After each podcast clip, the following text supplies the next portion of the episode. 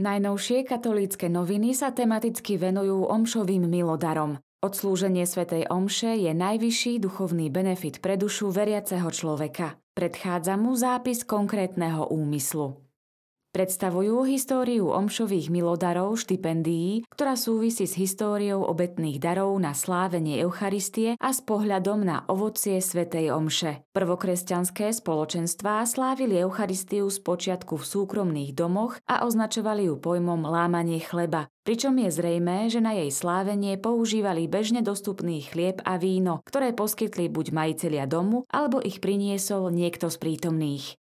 Prinášajú rozhovor s premonštrátským kňazom Bartolomejom Mariánom Čačíkom, ktorý hovorí, že láska je najúčinnejšia modlitba. Sveta omša nie je činnosť a výkon ani slúžiaceho kňaza, ani zhromaždeného spoločenstva. Je to Boží čin, hovorí Bartolomej Marián Čačík.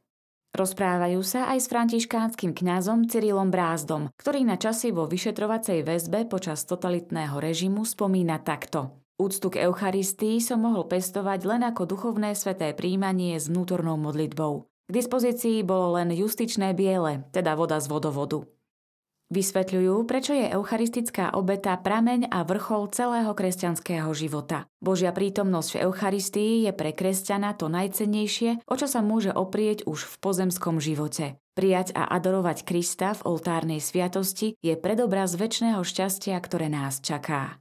Odpovedajú na otázku, aký význam má slúženie svätých homší za zosnulých. Zosnulí na svojom živote už nemôžu nič zmeniť. Tí, ktorí sú v nebi, zmenu nepotrebujú. Tí, ktorí sú v pekle, aj keď veľmi trpia a túžia po zmene, pomoc nemôžu a nevedia prijať. Ale tí, ktorí sú v očistci a trpia, plne závisia od nás, od cirkvy. Iba my im môžeme pomôcť skrátiť ich život v očistci a prísť do nebeskej vlasti.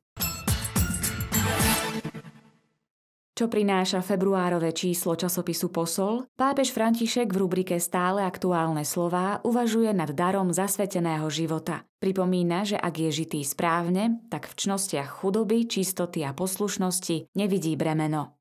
V úvodníku s názvom Kráčajme cestou lásky páter Jozef Šupa uvažuje nad pápežovým posolstvom k 30. Svetovému dňu chorých, ktorý si cirkev pripomína 11. februára. Zdôrazňuje, Ježiš nás všetkých vyzýva kráčať cestou konkrétnej lásky a pamätať na to, že Boh miluje každého človeka nekonečnou láskou a tým mu dáva nekonečnú dôstojnosť. V ďalšej časti cyklu Ctitelia božského srdca a ich modlitby sa Katarína Totová venuje osobnosti blahoslavenej Zdenky Šelingovej. Autorka sa vracia k okamihom, ktoré prežívala reholníčka vo väzení. Zdenkin krásny duchovný život dosvedčuje jej modlitba, zmluva rehoľnej osoby s Ježišovým najsvetejším srdcom.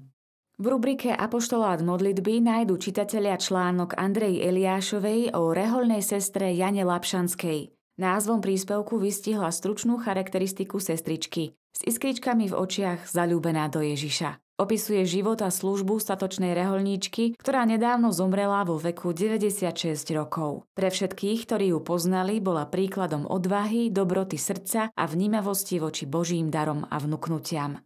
V rubrike V radosti i bolesti nájdu čitatelia pútavé svedectvo premonštráta Petra Pavla Valtoša, opátová choroba mu zmenila život – Spomínaný reholník sa delí o svoju cennú skúsenosť, keď sa 8,5 roka staral o vážne chorého predstaveného rehole. Táto služba ho nasmerovala k jeho ďalšiemu poslaniu medzi chorými.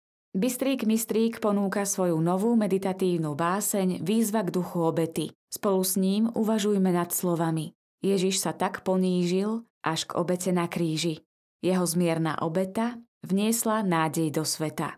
V rubrike z našich dejín sa dočítate o kanoniskách svätého Augustína Rehole Notre Dame, ľudovo nazývaných Notre Dameky. Pred 400 rokmi sa pre nebo narodila ich spoluzakladateľka Alexia Leclerc, čo je dôvod na pripomenutie jej života i diela. Článok mapuje aj príchod cestier na územie Slovenska a ich pôsobenie v školstve.